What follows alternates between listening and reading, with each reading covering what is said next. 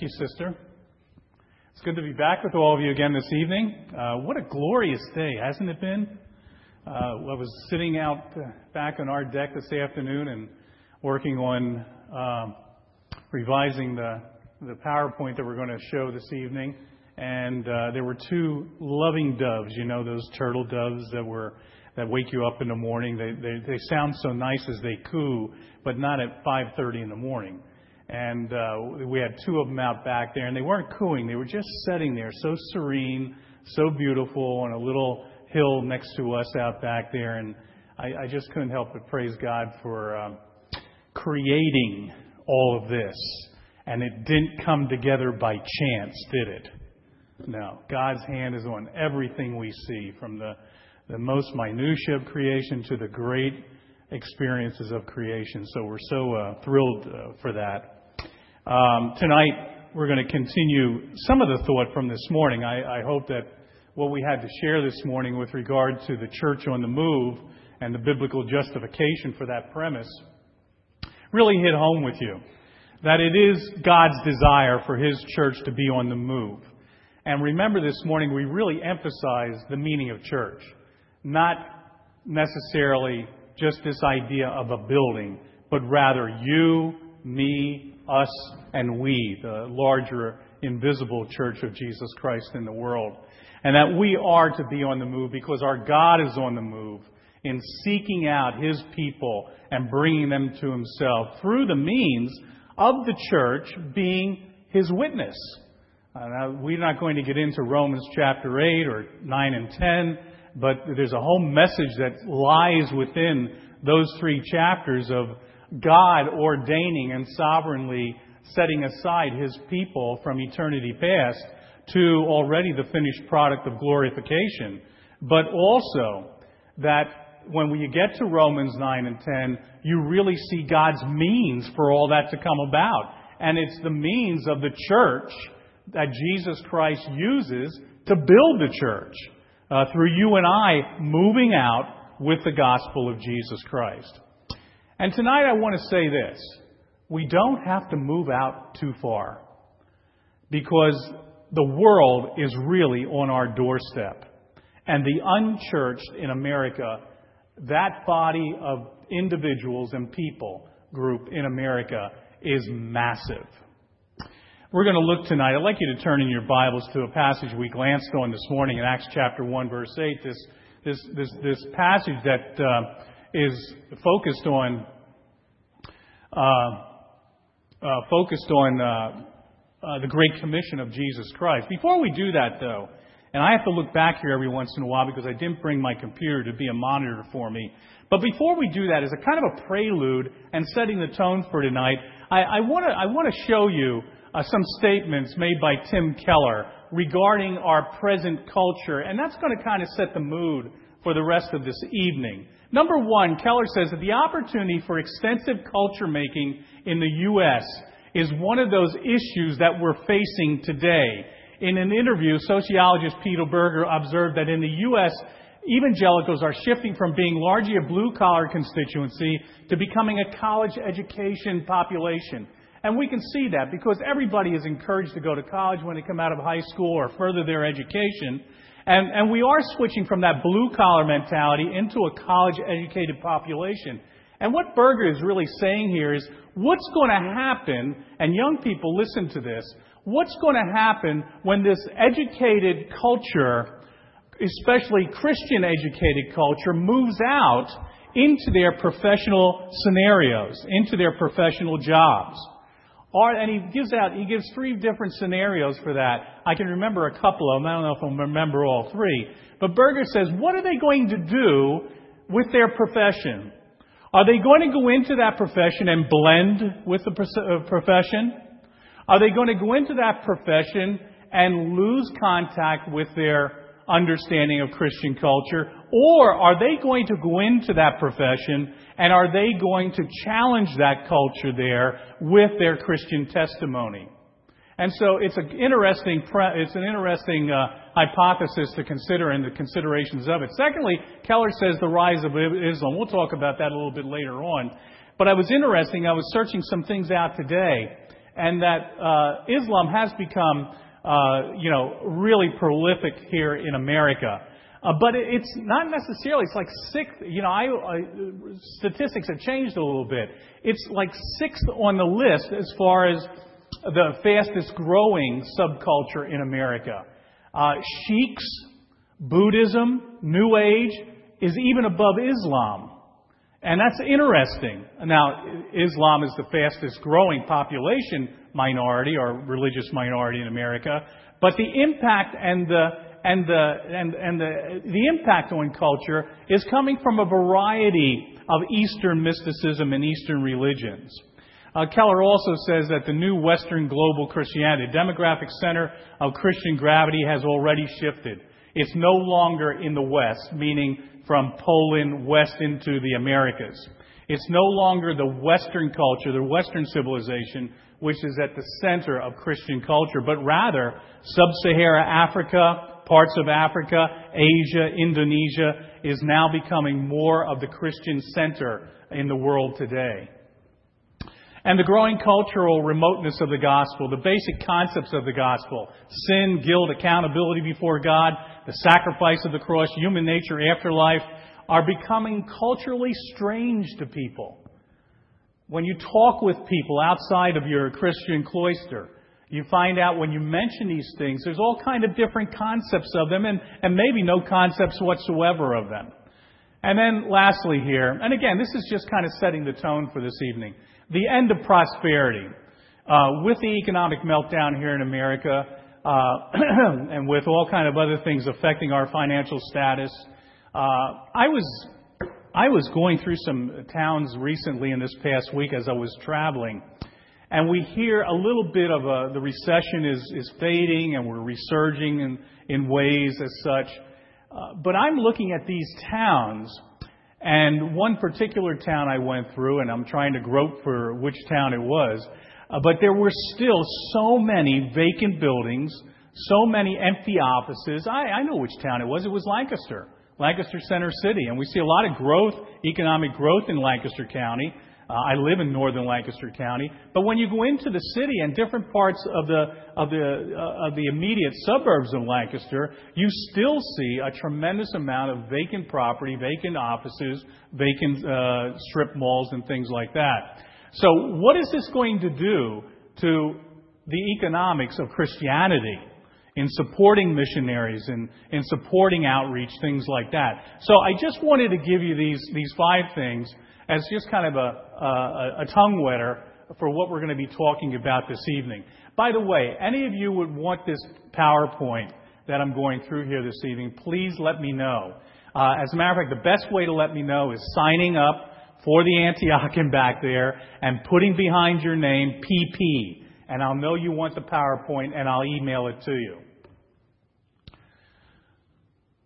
Acts chapter 1 you shall be my witnesses. This is probably, in my estimation, one of the most un- misinterpreted passages in all of Scripture when you think of it in a missiological context. We often have taken this as, and bunched it with the great commissions that Christ gives in Matthew and Mark and here in Acts chapter 1 8. And we often have given a geographical connotation to it. That it's for missions to that last component of the geographical base that's given in Acts chapter 1, the uttermost parts of the world. This morning, as we looked at does God want His church in the move through the book of Acts, we looked at Acts 1 here, we looked at Acts 7, 8, and then 11 and 13. And we saw how God does want to move His church out in the Jerusalems that we have contact with, in the Judeas, in the Samarias, and in the uttermost parts of the world. But that's not the emphasis of this particular passage. The emphasis is on unbelief.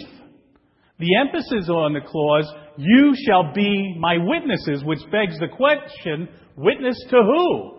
Unbelievers. So it's not an emphasis on geography, but rather an emphasis on unbelief. And you might say this, having come to a conclusion of that, that no matter where unbelief exists, that's where missions is. So, again, this is kind of a foundation for what we're going to listen to in the next uh, number of slides here. That unbelief exists in America, exists prolifically in America, and is overwhelming when you start to look at the statistics and we take our blinders off and we look at our own frame of references. I left northern Lancaster County and my, my development this morning, uh, Misty Meadow. Isn't that a beautiful name? And uh, I love living in Misty Meadow. Not only do we have turtle doves, but we have rabbits. My wife has this rabbit out back, a wild rabbit, that she calls Harry and throws carrots out to Harry. And every time Harry's not there, I heard rabbits are nocturnal, but this, these guys come out all during the course of the day, I think just to, to see her and get her carrots. Uh, but we have all those beautiful things there in northern Lancaster County. And yet, on a Sunday morning, this morning when I left there to come over here, and it only takes me about 30, 35 minutes to go over here, praise God for that, but it's a beautiful ride across 897. Uh, this morning when I came over here and left that development, I pray, the, I pray when I walk out of my house and go to my car, I pray for my development. Why? Because I know of three Christian families in that development that will be going to, the church, uh, going to church after I leave. There are 65 homes in that development. So you work out the percentage. 62 of those homes will not have any idea about getting up not have any motivation to get up and go to church and worship the Lord on a Sunday. My development is unchurched. You might say, Pastor, what are you doing about it? Well, first of all, we're praying about it. Secondly, I go to a lot of people in that development. I'm in the borough council over there, so they come to me too and they have all kind of complaints and everything, you know, and all kind of desires and things they want done by the council there. And so they'll come to me and say, we should have a sign, you know, slow children crossing and things like that. At those particular times when they come to me, you know, I not only take their complaint or their desire to counsel, but I also open up doors of opportunity to talk with them about what I do uh, in my ministry and hopefully lead that into a conversation spiritually with them. Uh, so far, only a couple have been willing to listen, and we're still praying for them. And I even on the ride home today, I was thinking about when we can do another community Bible study, which we've done already in that community. But that's my that's my just my development. Now you think of your development and how many people are churched in your development. Well, when you come to Acts chapter 1 verse 8 here, really the focus that we want to emphasize is that we are to be witnesses. Not necessarily we are to have geography in our mind, but rather we are to have unbelief in our mind. That if unbelief exists in our Judeas, and you can measure your Judea, it might be your home in your neighborhood like mine in Misty Meadow, uh, or your Samaria, that might be a little bit broader. It might be your uh, workplace, your school, your high school, intermediate school, elementary school, it, and then a little bit broader than that, Samaria. Uh, that might be beyond, maybe where you go to college, uh, and your uttermost parts of the world. Well, of course, there that might be if you have if you have pen pals or something. Is there anything like pen pals anymore? Is there? Okay, some people are nodding their mind heads. I, I guess there is. It's been a while since I asked that question. Now, pen pals was when I grew up. Uh, you know, that might be your uttermost parts of the world. But the point is that the Great Commission is for us to be witnesses, confessors, as we said this morning, witnesses and confessors of Christ to unbelievers. Now, do we have unbelievers in America? Do we have those who need our witness? We certainly do, and I want to go through a number of slides here that will, that will show us some startling statistics that we should go, oh. Last week I was with my granddaughters, and uh, they were saying, they were telling me about some of the animals they saw out back. They lived down in Maryland, and some of the animals they saw out back. And uh, uh, Gabriella, the oldest of the two, Isabel is the youngest, Gabriella uh, came up to me and said, Pap, we saw an old eagle. I said, What? And she said, We saw an old eagle. I said, You mean a bald eagle? She said, Yeah, the one with the white head. It was really awesome. You know. And I and, and I said, Oh, I didn't realize there were bald eagles around here. That's what we're going to look at. The oh. Things that we get astounded at, that kind of hit us and say, Oh, I didn't realize that. Now, maybe you will realize some of these things, but they're still O's to us. So we want to look at these this evening. Missions is defined by unbelief, not geography, and the Great Commission is a comprehensive directory, a directive, meaning that wherever unbelief exists, if it's up in the bedroom where my unsaved spouse lives, or if it's a workplace, or if it's uh, if it's in my school across the desk where an unsaved uh, fellow student uh, sits next to me, no matter where unbelief exists, that is where missions is. William Bennett says, in many parts of America, we have become the kind of place to which civilized countries used to send missionaries. That should be missionaries up there. It was interesting uh, and, and really enlightening when, Mar- when Carlos Rodriguez first came here to America. Carlos came from a church in Guadalajara, a large church, a church with a staff of about six or eight pastors. Uh, Carlos came here, and he was he was just in, he was just thrilled with the idea that he was a missionary to America, to his various people groups in America, to the city of Reading. He still, he and Miguel still consider themselves missionaries to the Hispanic people groups that live in the city of Reading. Tom Clegg, who also wrote the book Lost in America, which is a good book, I think it's been updated also. Some of the statistics and things in there might be out of date. Says that the unchurched in America is so extensive that if it were a nation, it would be the fifth most populated nation on the planet. The Western world is the only major segment of the world's population in which Christianity is not growing. Justice Anderson Research states that there are over 195 million non-church people in America, making America one of the top four largest unchurched nations in the world. The American church is in the midst of one of the largest mission fields in the world today. Only three other nations, China, India, and Indonesia, have more lost people. Oh. So here's our O number one. First of all, a decreasing church attendance. George Barna says between 60 and 70 percent of U.S. adults state they do not attend church.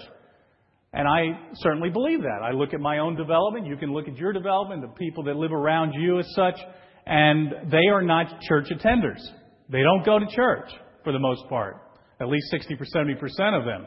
Rodney Stark says people who believe in God, and they do, who pray, and they do, are not secular. They are just unchurched. They've never been to church, and in many cases, their parents didn't go either. I was listening to Unshackled on the way over here tonight. I love that program. I cry whenever that program comes on. What a tremendous testimony of the gospel over the many years. I think this program was the 3,671st broadcast of Unshackled on the way home over here. And the testimony tonight and the story tonight, maybe you listened to it, uh, really uh, was about an individual who, you know, knew something about the church, knew something about the things of the church, but really never went to church and really never had an idea what the church was all about.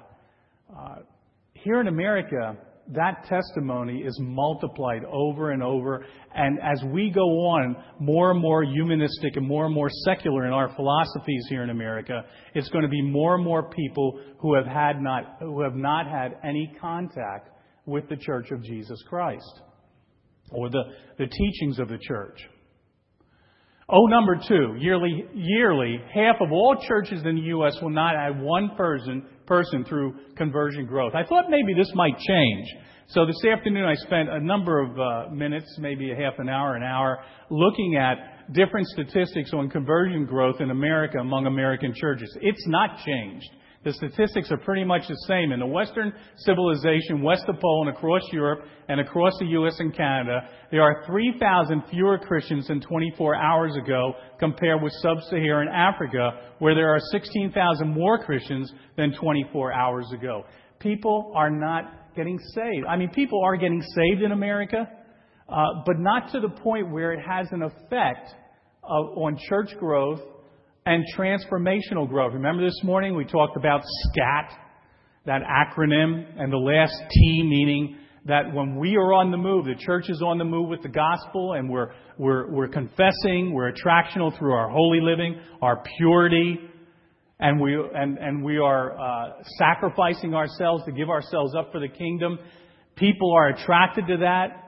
And when people are attracted to that, it's the opportunity for the gospel and God saves his people many times. And when they're saved, they transform things. They change and transformation takes place. We're not seeing that in America. We're not seeing communities transform necessarily. I remember listening to a lecture by John Perkins some years ago down at Westminster Seminary. John Perkins, uh, during the uh, during the, the race issues of the 1960 in Jackson, uh, Jackson, Mississippi, uh, Perkins uh, created a transformational ministry in that city of Jackson, a city that was so biased, so uh, so upset with uh, racism during that particular time that his church there in Jackson, Mississippi was committed to the gospel and taking the gospel to white and black in that city. And through a period of years, maybe 10 years, Perkins, uh, his writings, Let Justice Roll Down, and some of those other writings, Perkins and his church was able to, were able to see a transformation in the city of Jackson, Mississippi. His son then went out to Los Angeles in the barrios of Los Angeles uh, to reproduce that same focus of bringing the gospel for transformation in the community.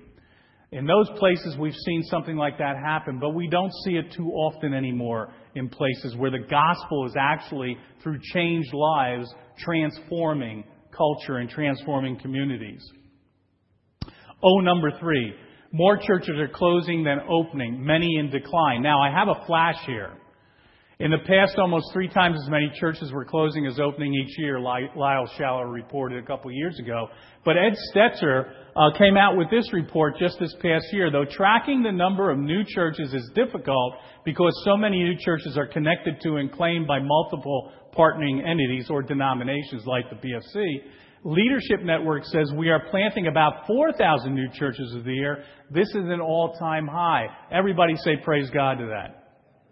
Because America, because of what we've seen so far, needs new churches.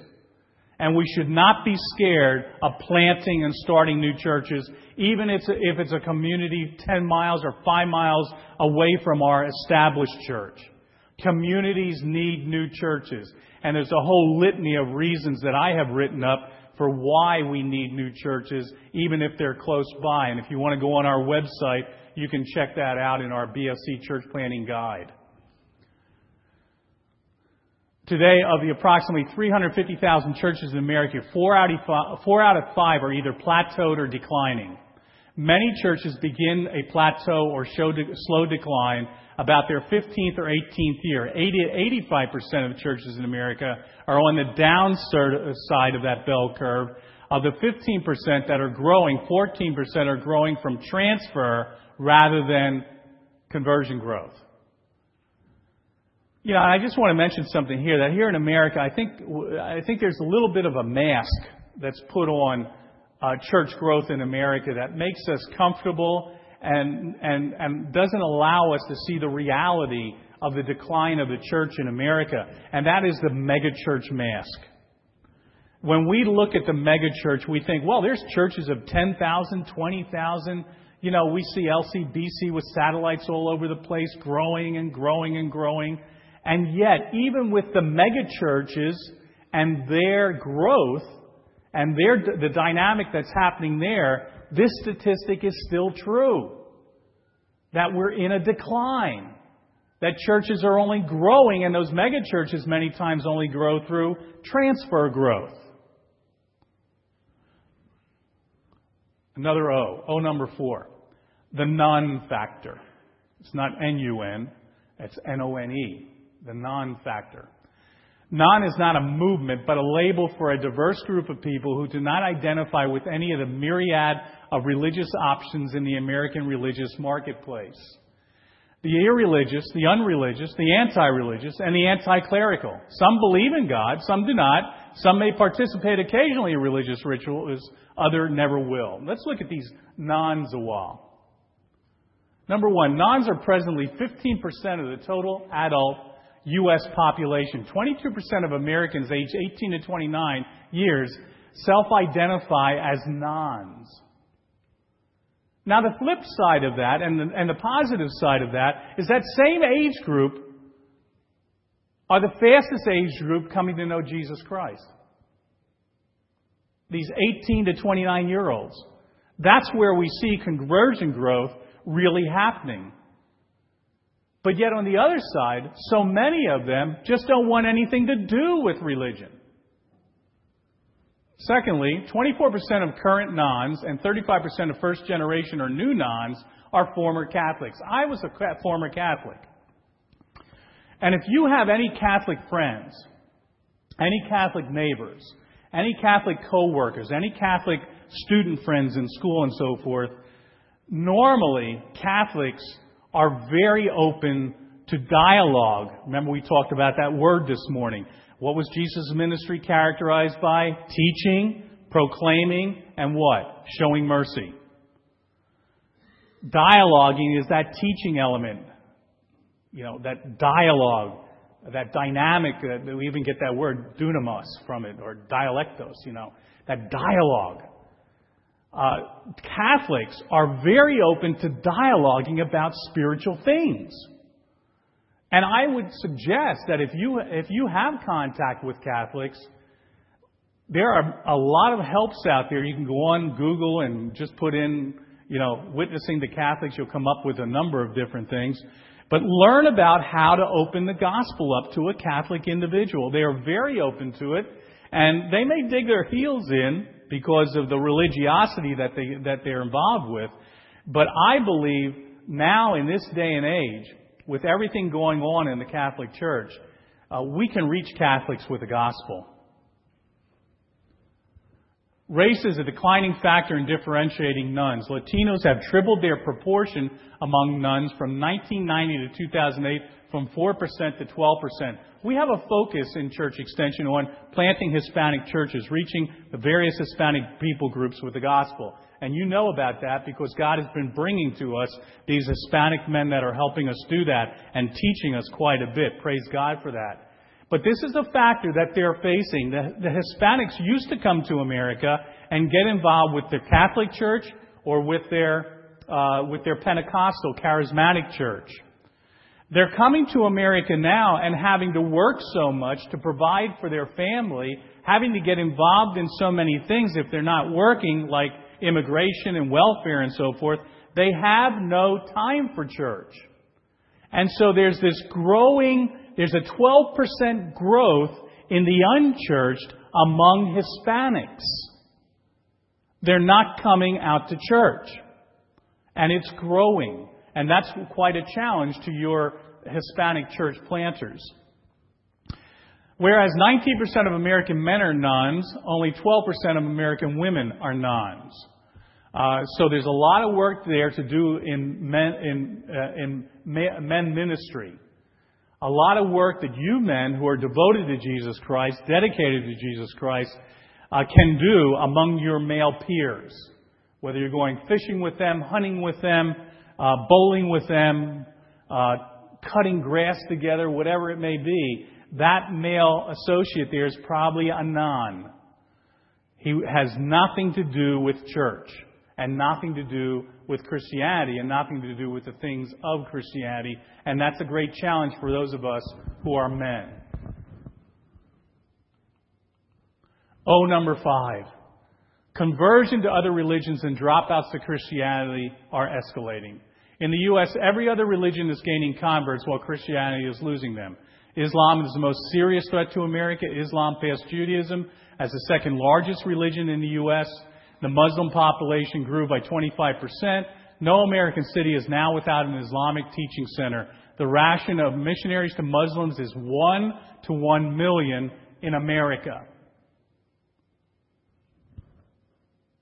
Nobody's really or very few, I won't say nobody, but very few mission boards emphasize missions to Muslims here in America. The one that I'm familiar with, the one mission board, I won't say their name, but the one mission board that I'm familiar with that focuses on uh, ministry to Islam and Hindus and things like and people groups like that, only has two that I know of, two missionaries dedicated to reaching Muslims in America. When you go over to the, our Piscataway Church in New Jersey and our Newark, uh, New Jersey Bible Fellowship Church, uh, you come to an area near Edison around Piscataway where once a year they have an Eastern religious, uh, they have an Eastern Indian festival there. A quarter of a, now listen to this, a quarter of a million Indians come out to that festival in its three days of running. A quarter of a million. This statistic is staggering. One to one million. We are losing ground with our witness to Muslims. When, I, when we had our offices up at Fellowship Community in Whitehall, there was a Muslim uh, mosque right behind us there. The, the years that we were there, we just moved our offices over uh, near the Board of Missions in Allentown. But the years that we were there, which was about seven or eight years, they added on to that mosque four or five times, plus planted four satellite mosques in the Allentown area. When I went to seminary in Philadelphia at Westminster, I had a, I had a teacher, a professor by the name of Harvie Conn. What a wonderful man. He's home with the Lord now. Lived out in Germantown Avenue, lived among uh, all different people groups and cultures there, was dedicated to bringing the gospel. Uh, he served with the PCA in, uh, in Korea right after the war, worked with street prostitutes after the war and refugees, and then came back to teach at Westminster. And, and brother, brother uh, Conn would take his students out to the mosque in the mosque in Philadelphia. There was one, the mosque in Philadelphia, and we would go out with him to the mosque out there in the Germantown section and visit there and you know exchange culture. Today there are 72 mosques in Philadelphia. Now that may be a lot of storefront operations as such, but that's staggering. That's staggering. They know what church growth is all about, and they know what mosque planning is. So I don't know if they call it mosque planning, but they know what mosque planning is all about, and they do it. And they have the resources also. Oh, number six, ethnic America. Well, of course, you know, there are more Jews in America than in Israel. There are more Samoans in America than Samoa. There are more people of African descent in America than in any country except Nigeria and Africa. There are more Armenians in Los Angeles than in any other city of the world. There are more Cubans in Miami than in any city of the world except Havana. Staggering. The world is here. It's on our doorstep. It's right around your home. It's right in your town. It's right in your city. Hispanic America, 42.7 million people making people of Hispanic origin the nation's largest ethnic or race minority. Hispanics constituted 14% of the nation's total population. That, that figure has grown. That, that percentage there has grown. This is a little bit of an old statistic. But also, I want you to know that these Hispanic, when we think of Hispanics, we think of Hispanic. You know, they're all the same. They all speak the same language. They all eat the same foods and everything else. Not the case. Not the case. In your church plant in Reading, La Roca de Reading, Pastor Carlos there ministers to at least six or seven, possibly more, subgroups of the Hispanic culture. There are Cubans, Dominicans, Puerto Ricans, Mexicans, Venezuelans, Colombians. That's six. I think there's a few more too and they all eat different variations of food. They all have dialects that are a little bit different. Uh, you know, I grew up in a Pennsylvania Dutch family, and and my parents, when they didn't want me to know what was going on, would speak Dutch.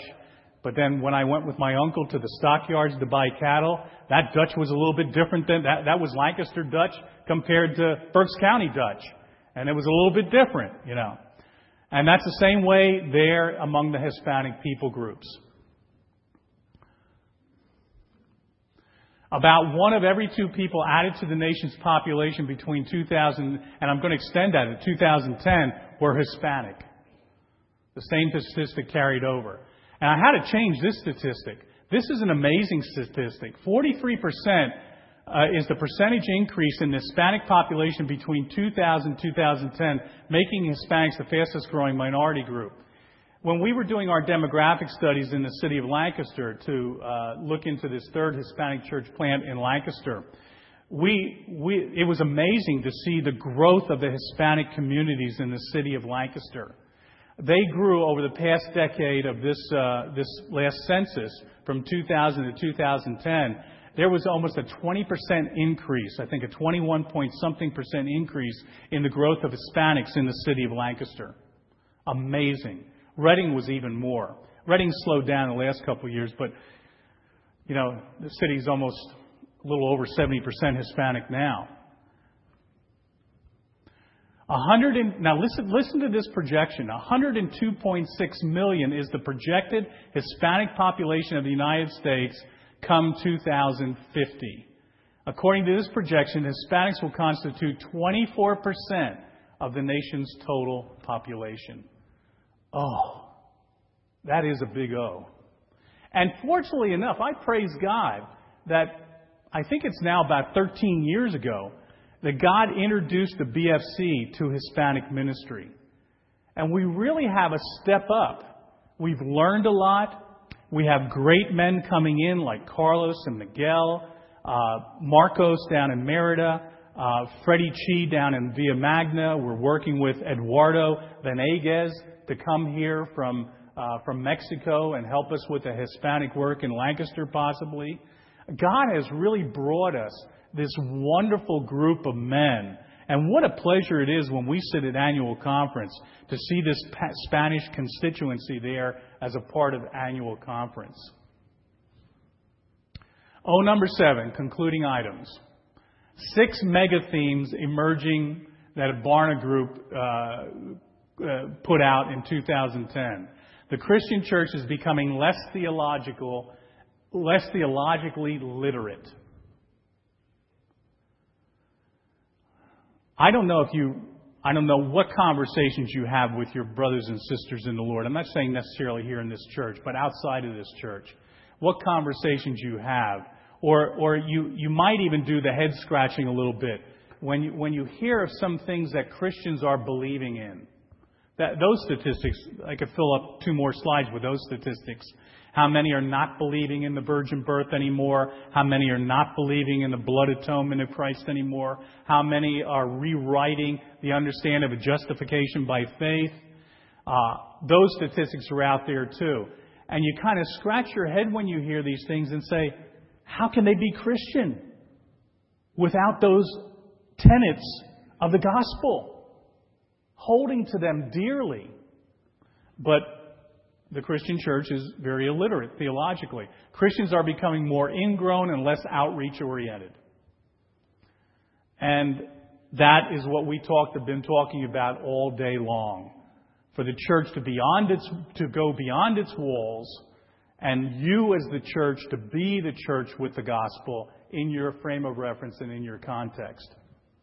Growing numbers of people are less interested in spiritual principles and more desirous of learning pragmatic solutions for life. The how to's. Let's preach how to's. I sat in a church about four months ago. I don't get into many churches outside the BFC, but this was one that I was visiting when I was uh, in another town and uh, where there wasn't a BFC church. Went into it. It was a large church. And the whole sermon really was on how to deal with your alcoholic spouse. Now, there's nothing wrong with learning how to deal with your alcoholic spouse, except when that type of teaching comes from the pulpit on a Sunday morning when people should be fed with the Word of God. And then maybe, you know, uh, uh, you know, from the Word of God that may speak to that issue, but at least make application. Don't use it as the center of your message for that morning. Now, again, that's a little bit subjective. That's my bent and so forth, so you might disagree with me on that. But growing number of peoples are less interested in spiritual principles. And the moment you start to preach and teach those and focus on them, praise God for this church that has hold those things dear in their preaching and teaching. But the moment you start to do that out there in maybe another setting or another church, uh, people are not attracted to that. And they end up leaving. You're not teaching me how to deal with life. Well, I think there's an argument there that we need to make our, our teaching applicable to dealing with life. But we don't center it on the how to's of dealing with life. We center it on the Word of God. Among Christians, interest in participating in community action is escalating. Um, I'm I don't necessarily, you know, think that that's all wrong.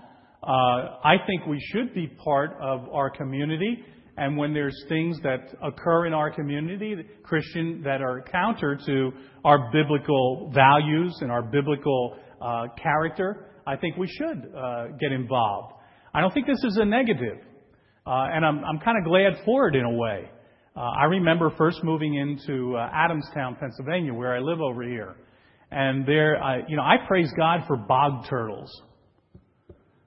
You know what bog turtles are, right? There's, a, there's little beautiful little turtles, and so they're not diamondbacks or terrapins, they're bog turtles, you know, and they're little things that hang around in marshy lands and wetlands and things like that.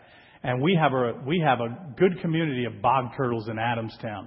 Well, when I first moved in there, uh, there was uh, a fellow who owns an adult bookstore uh, down on, in Shillington, south of us, north of us, I should say, down in Shillington along the old 222 there. Uh, I guess that still is considered 222 business. Uh, owns an, owned an adult bookstore, and he bought this piece of property across from Stoltzfus RV place there uh, on the on 272 and 222. And he bought this piece of property, and he wanted to put an adult bookstore in there and an adult video store and things like that. Um, well, I caught wind of that, and I mentioned it to a couple pastors in the area there. And fortunately enough, I know Rob Barton from WDAC. We went to school together. And I said, Rob, can we do a feature of this on a Saturday afternoon? And he did. We got us in there and talked about how, you know, uh, northern Lancaster County may be entertaining this, this adult bookstore into its entryway in Lancaster County. And so we, we started to pray. We asked Mr. Stoltzfus, he's a commission, uh, he's a Christian, if we could gather together at his place across from the piece of land there and begin to pray. Well, we prayed, and I was in a town, I wasn't a borough councilman at the time, so, but the borough council got involved a little bit, and they, a couple of them scratched their heads and they said, I think there's bog turtles down there. So of course we got the DPA in and the animal, you know, all these groups in and so forth, and they tested for it and said, yes, there's bog turtles there. So he didn't allow, so we got this sanction where nothing could be built there. And uh, he sold the property then to Mr. Stoltzfus, who, who can keep RVs over there and things like that. And so getting involved in community action, I think, is good. you know, I think we as Christians should penetrate the community, penetrate the community with the truth and virtue and the gospel. Sorry for that anecdote, but that was interesting. It fit in here. It was kind of an ad lib. The postmodern insistence on, on tolerance is winning over the Christian church. How many Christians, brothers and sisters, no longer cry out and hate sin? no longer are, we become desensitized to it. My goodness, this whole issue of gay marriage and things. And I hear Christians, I'm not talking about the Pope, but I hear Christians coming out and saying, well, you know, there may not be anything wrong with people of that persuasion marrying as such. Um, we become desensitized. We don't, yeah, I, I, I'm putting together a message called Do You Really Hate Sin? Because God hates sin. And we should be intolerant when it comes to sin, no matter what sin. And we should look for God's way to reach people involved in sin and lead them to repentance and to the Lord Jesus Christ. Okay, moving on, and we'll close in a minute. The influence of Christianity on culture and individual lives is largely invisible. We talked about that a little bit this morning. We've been talking about it here. How much impact do we have in a transformational manner to see communities, schools change and their virtues and, our, and virtues that are good come into those settings. We don't see a whole lot of it anymore. I remember Dr. Francis Schaeffer, who had the privilege of sitting under some lectures again down at Westminster, uh, coming back from Le L'Abri in Switzerland, where he had his study center, and uh, him talking about he had just written his book Christian Manifesto, and in his book he said, "Where, when Roe v. Wade was passing uh, our Supreme Court, where were the Christian lawyers? Where were the Christian judges running out into the street and crying, Sin, sin, sin? And I guess we can ask ourselves the same questions. Um, you know, how visible are we when we hear, praise God, there are a lot of action groups out there that we should pray for and support because they try to get on the, the you know, Sam Rohrer recently um, went up and challenged Catherine Kane in Harrisburg with regard to her uh, decision not to prosecute uh, gay marriage participants or those who sanction gay marriage uh, licenses. Um, thank God for those men. But for the most part, the Christian church has become too invisible when it comes to morality and issues of that nature in America. Okay. A deadly concluding question, and this is taken from Augustine. Is God truly center, at the center of the church in America? Is he truly at the center of our church, of our American church? If he was, would all these things be happening? That's a debatable question, but certainly there would be a curb to many of those things that are happening. Augustine said, You awake us to delight in your presence, speaking to God. For you made us for yourself, and our heart is restless until it rests in you. Are we restless with what's happening in America and what's happening in the American church? Couple applications here. We must rethink the meaning of biblical missions and formulate a balanced global, I'll even replace that word with a new coined word, global, global focus.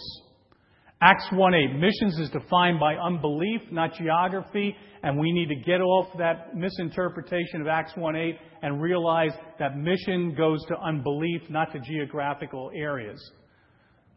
We must reinvest our time and training with our flock, equipping them to intentionally, intentionally engage their culture and network the gospel. Uh, I, I drive this home with your church planters. When I coach them and meet with them, one of the questions on their monthly report is what have you intentionally done to take the gospel to your target community? And I want to hear some good responses. You know, and I suggest to them set out an hour or two. If you can't do it every day, but at least every other day, an hour or two, where you are intentionally penetrating, going out of the walls of the church and penetrating the community with the gospel, whether that be sitting in a community coffee shop or that be going door to door or whatever that might be, but intentionalize your witness to your community. Lastly, we must have leaders who are as missional as they are pastoral. Uh, not ivory tower academics, but individuals that are leading their flocks to be the church out of the building. Out and about with Christ. We talked about this this morning. Um, a doorstep mission in our city, two required understandings the idea of going, which we went over when we looked at Matthew chapter 9, and the idea of compassion. And then three required actions teaching, proclaiming, and healing.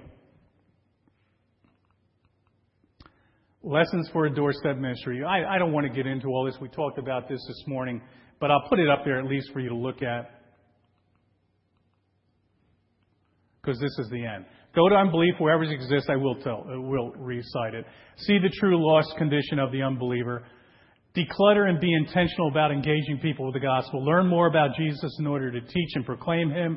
Have a fervent kingdom concern for mercy and justice as well as the salvation of souls. I just want to make a comment on, on, on this here, uh, right there. Go to unbelief wherever it exists. See the true lost condition of the unbeliever. Uh, one of my professors in, in, seminary was a man by the name of John Gerstner.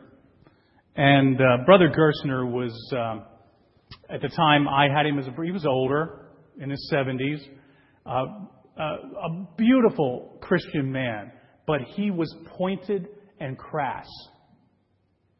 And he would often preach from Ephesians chapter 2. And he would often comment when leading into that passage where we are dead in our trespasses and sin.